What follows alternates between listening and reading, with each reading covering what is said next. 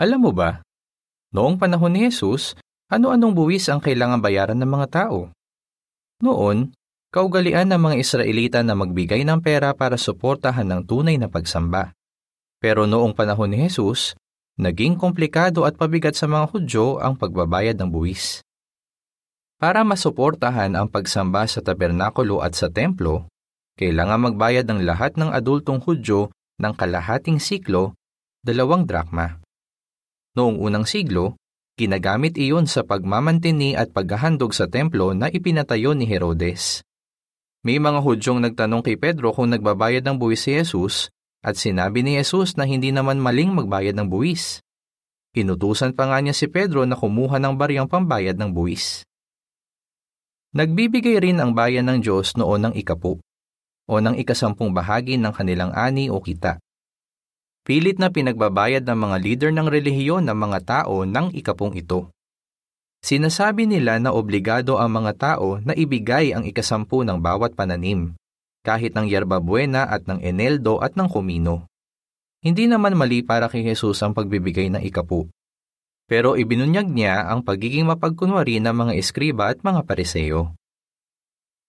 Noong panahong iyon, mga Romano ang namamahala at marami rin silang buwis na pinapabayaran sa mga Hudyo. Halimbawa, ang mga may-ari ng lupa ay kailangang magbayad ng buwis. Pwedeng pera o produkto ang ipambayad nila at iyon ay mga 20 hanggang 25% ng ani ng lupa nila. May buwis din na kailangang bayaran ng bawat Hudyo. Nang tanungin ng mga pariseo si Jesus tungkol sa buwis na ito, sinabi niya ang dapat na maging pananaw sa pagbabayad ng buwis. Ibayad ninyo kay Cesar ang mga bagay na kay Cesar, pero sa Diyos ang mga bagay na sa Diyos. Mateo 22:21. May buwis din noon para sa mga produktong inaangkat o iniluluwas sa isang distrito. Kinokolekta iyon sa mga pier, tulay, sangandaan, o sa pasukan ng mga bayan o mga pamilihan. Napakabigat ng mga buwis na binabayaran ng mga tao sa ilalim ng pamamahala ng Roma. Sinabi ng Romanong historiador na si Tacitus na noong namamahala si Emperador Tiberio at nandito si Jesus sa lupa, ang Syria at ang Judea na nabibigatan na sa kanilang mga pasanin ay nakiusap na bawasan ang kanilang tributo. Naging pabigat din ang paraan ng paniningil ng buwis. Ang karapatan ng maningil ng buwis ay idinadaan sa bidding.